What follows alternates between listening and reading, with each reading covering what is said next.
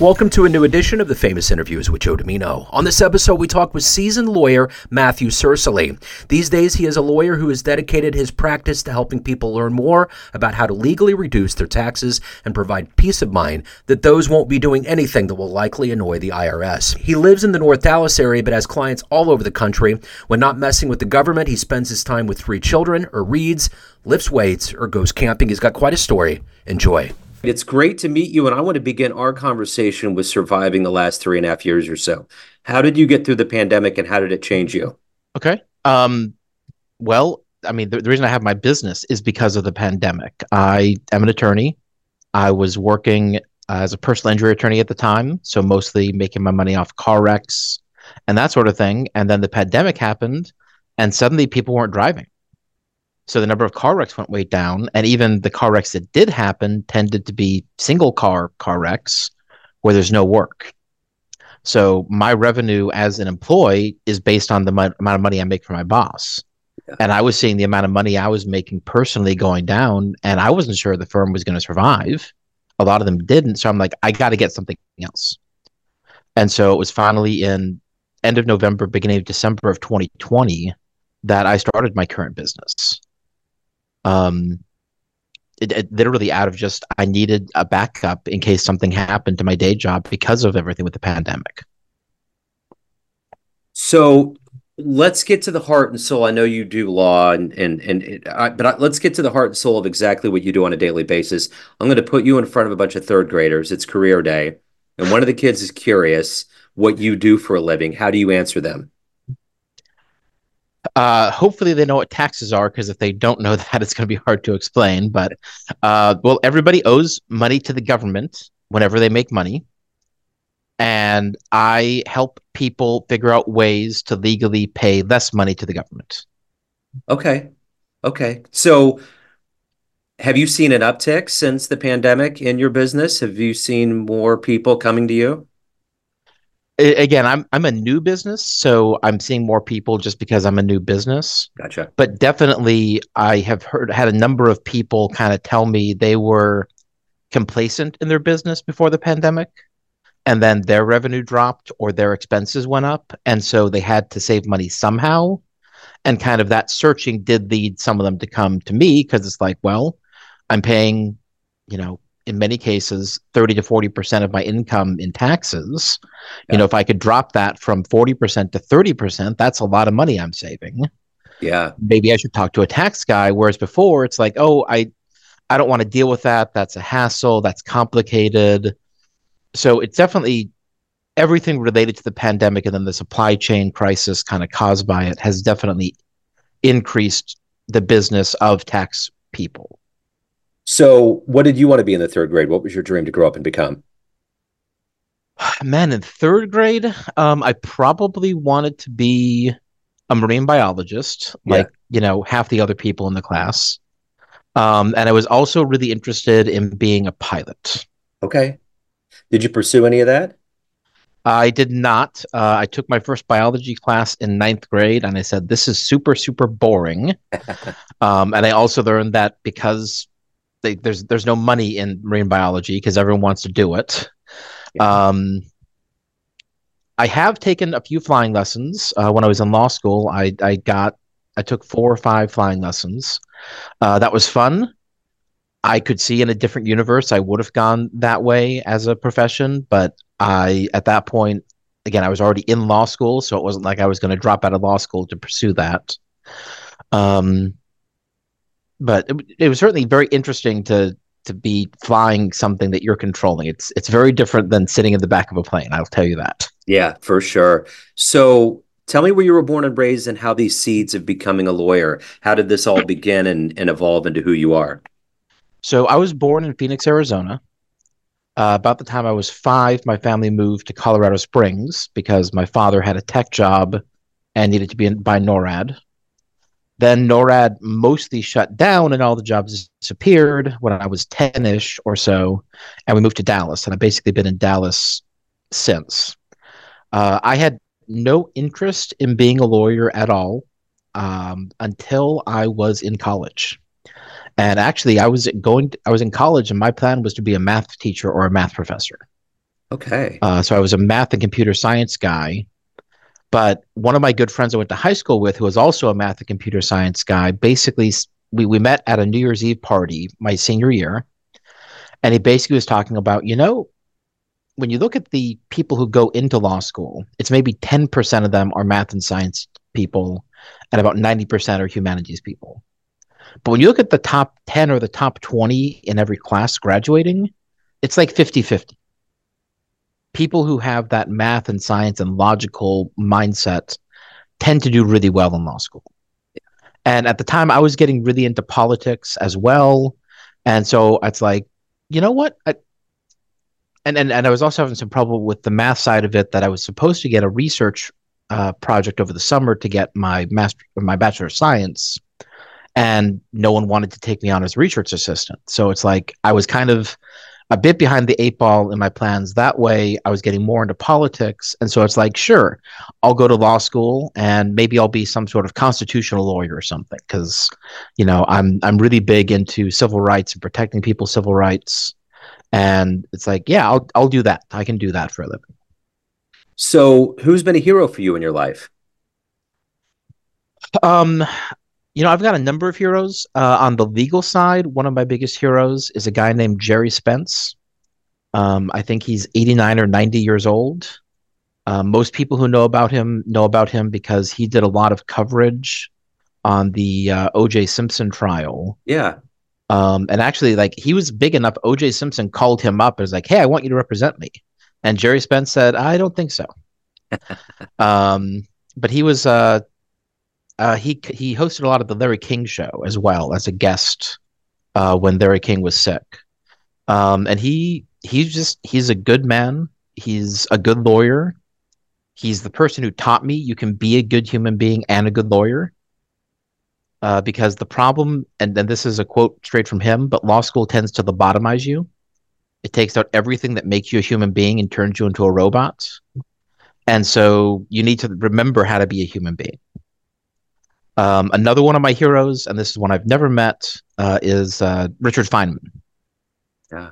Uh, Richard Feynman was a physicist, was uh, very famous in that he was helping to uh, investigate the Challenger explosion back in the day and demonstrated on live TV his theory about what happened in a congressional hearing without talking about it with anybody. um, but he wrote a great book. Um, what do you care what other people think? And it was kind of his memoirs of his life. And he, you know, he grew up. He worked on the uh, the atom bomb project in Los Alamos. So in the recent Oppenheimer movie, one of the characters is Richard Feynman. Yeah. Um, but he basically he was really big on I'm going to do my thing. I'm going to be productive. I'm going to be great. And if other people don't like that, tough. Yeah.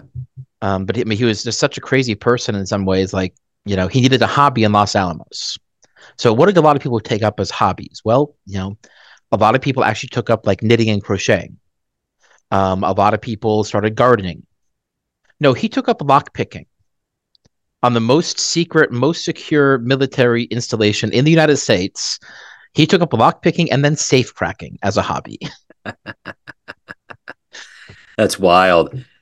So let me ask you this: If you can meet, maybe you already answered this. If you can meet anybody alive on the planet right now and spend some time with them, who would it be? Oh man, that's that's a hard question. Um, and it, it's hard because like there's I, I've been very lucky um, since I started my business. Um, I've I've built up a lot of connections through clients, and I've gotten to meet some of the people I would have answered this for maybe five years ago. Yeah. Um, you know, it. I guess he just dropped out of the presidential race, but I think Vivek Ramaswamy is just a very interesting person.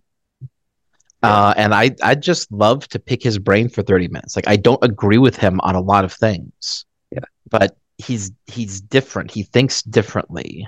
Yeah. And I just, you know, that that eccentric millionaire slash billionaire mindset is just fascinating to me. Yeah. So let me ask you this. What is your motivation every day to wake up, to do the work that you do, to help people, to protect them? What is that for you? Um, I'd, I'd say I have two different motivations. One is I love puzzles. And this is part of my math and background, I think. But ultimately, helping people save money on their taxes, it's all a puzzle. And it's like the most complicated puzzle ever built. And it's a different puzzle for every person because just, you know, whether somebody has kids or not, whether those kids are 10 or 20, can change everything about the solution to the puzzle. So it's that intellectual exercise. Uh, the other thing is I, I do tend to swing very libertarian. So getting to screw with the IRS is definitely a big motivation. uh, you know, I say, you know, if you pay me thousand dollars to save two thousand dollars and cost the government two thousand dollars, that's a win-win-win scenario. Yeah, that's funny. So, what has been one of your best success stories so far with this new business? Like one that really stands out. Um, so in terms of just results, um, I had one client who basically, because of some licensing requirements, suddenly doubled his income in 2020. Like basically, he had a license where you had to be on site to do certain things, and he was willing to still work where a lot of people without license were not. And so he literally doubled his income for that year, and it it was about the same in 2021, and then it dropped back down to regular. But it's like now he's in a much higher tax bracket. So what are we going to do to help him out? Um, and I basically figured out some ways in like November of 2020. Again, he was one of my very first clients. Um, I saved him something like $27,000 that year. And I saved him more the next year because you could actually put things in place ahead of time. Um, and just, I mean, that was a, a life changing thing for him. I mean, imagine having $25,000 more in your pocket like that'll change anybody's life for the better, I think. Yeah. Um, maybe more interesting to me has been some of the it, it's it's like I'm I'm becoming slowly known in some of the world I'm in. So I've I've now been on a number of podcasts and it's been interesting because like I've met other attorneys and they're like, "Oh, I heard you on that podcast." And so it's just like it it's weird. Like I'm not a celebrity by any means, but like there is a subset of the population who kind of knows who I am, and probably because I have such a strange and unique last name, you know, people tend to remember it. Yeah. Um, and so like I consider a success that I was out um, over at somebody's house for a party, um, I guess two weeks ago on Saturday, and somebody who I didn't know who was at that party, you know, heard me. It's like, oh, I, I heard you on that podcast. And I mean, to some extent, that's a success story. Like people who I don't even know, who have no idea who I am, are beginning to learn who I am and what I do. Yeah. So that's a good that's a good uh, send off to my next question. Of all the things that you've done in your life up to this point, what are you the proudest of? Uh, I, am definitely proudest of being a father. I have three children. Uh, my eldest is turning 12 in a matter of days. Um, and just seeing these these people who I helped create, who I'm, you know, helping to raise to be adults, is fascinating, is terrifying, uh, but it is deeply, deeply satisfying. And even like, you know, I every parent has challenge, every kid has their own challenges. Um, you know, seeing especially my two oldest, because my youngest is kind of young enough. I don't there hasn't been a lot of growth necessarily yet, but seeing the older two deal with already problems in their life. Um, you know, my my middle son has a little bit of dyslexia, so had a really hard time learning how to read. Um, but he now is reading better than anybody in his class because he loves to do it, and so he figured it out. Yeah, and I so I'm just I'm really really proud of being a father and seeing these kids grow up and. Uh, some of the best advice I got from a good friend of mine is you're not raising kids, you're raising future adults. And again, they're not adults yet, so you know nothing is set in stone. But I, I definitely like the odds of my kids at this point in becoming successful adults. So let's say, speaking of kids and youth, if you had a dream tonight, you ran into a senior in high school version of you and you could give that young version of you a piece of advice based on the life you've lived the wisdom you've gained what advice would you impart on your young version um you know that's a hard question and and i'm kind of one of those people who is like i'm not sure i would change anything because i am the sum total of everything that happened to me. Yeah. Like you know, I I could tell myself, you know, don't waste your money on this, you know, do it in that. Like I I was very interested in investing in real estate in, you know, 09 10 11 12 when i would have made a lot of money doing it and i just i didn't do it. I never got around to it. Um so I like in hindsight i potentially lost a lot of potential income there. But on the other hand the choices i made and what i did do that turned into what i have now. Yeah. um it- it's also funny i in in my senior year of high school i was actually in a very serious boating accident. Um i i was inner tubing and i hit a dock. So I spent o- over six weeks in the hospital recovering from that, um, and then like literally had to learn how to walk again because my I have nerve damage in one of my legs, and so I couldn't balance properly. And so on the one hand, like it might be the advice of, "Hey, don't don't go to that lake uh, th- that weekend," but on the other hand, again, like that that changed who I was in some ways for the worst, but in in many ways, I think for the better. Like I learned more about perseverance from having to go through that healing process than I had ever learned before. So I I definitely am a stronger uh, to to use the some of the modern business vernacular more anti-fragile now because of that experience Yeah. than I would have been, even though it was a horrific experience. For sure. For sure. So let me ask you this. Everyone has a perception of you, family, friends, your clients, colleagues, but you run the show. What's your perception of you? Who do you think you are? Man. Um I, I very much see myself as an entrepreneur. Um I, I'm one of these guys who, depending on how you count it, I've had somewhere between about 14 and 20 different business ventures I've tried in my lifetime. Um, I was one of those guys who, like, riding the school bus at age 12, like, I went to school with a cooler with ice so I could sell sodas on the bus ride home to other people. Um, so I, I very much have always just been a, a very entrepreneurial focused, even when I've had jobs. You know, I've I've been entrepreneurial in the job. I've always wanted to explore the job, to improve things, to do that. Um, and again, I've kind of already mentioned, but I'm I'm a puzzle solver and a problem solver. Um, I at, in a previous life, my business card literally said attorney and problem solver.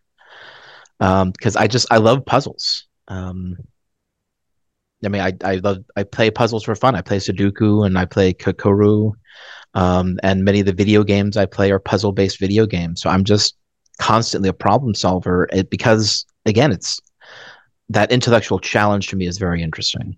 Absolutely. So let's say anyone out there wants to hire you, learn more about you, reach out, anything about your world, where can they go? So my website is uh, Agorist Tax Advice. That's A G O R I S T, then taxadvice.com. Uh, I've got a webpage for your listeners set up, agoristtaxadvice.com slash famous. If they go there, they can sign up for my email list. I tend to send out about one email a week on tax advice and then one to two emails a month on other business stuff. Uh, if they go to that link, they'll also get a free report. It's got over 60 possible business deductions they can take for a business. It's also got about five personal deductions. So, my business, I pretty much only work with people with a business, but some of the stuff on my email list, etc., can be very useful for anybody who owes taxes, which is pretty much everybody. Yeah, absolutely. Matthew, this has been great. Thank you so much for your story. Thank you for your time. I really appreciate it. Have a wonderful 2024. Thank you. You too. Thanks for tuning in to another famous interview with Joe Dimino, where we cover the world of art, literature, business, spirituality, music, and more from around the globe. Our esteemed theme music was composed and produced by the great E. E. Pointer of Kansas City's River Cow Orchestra. If you want to hear more interviews, visit the Famous Interviews with Joe Dimino channel on YouTube. You can also find us on Spotify and Apple Podcasts. Thanks again for listening, and until next time.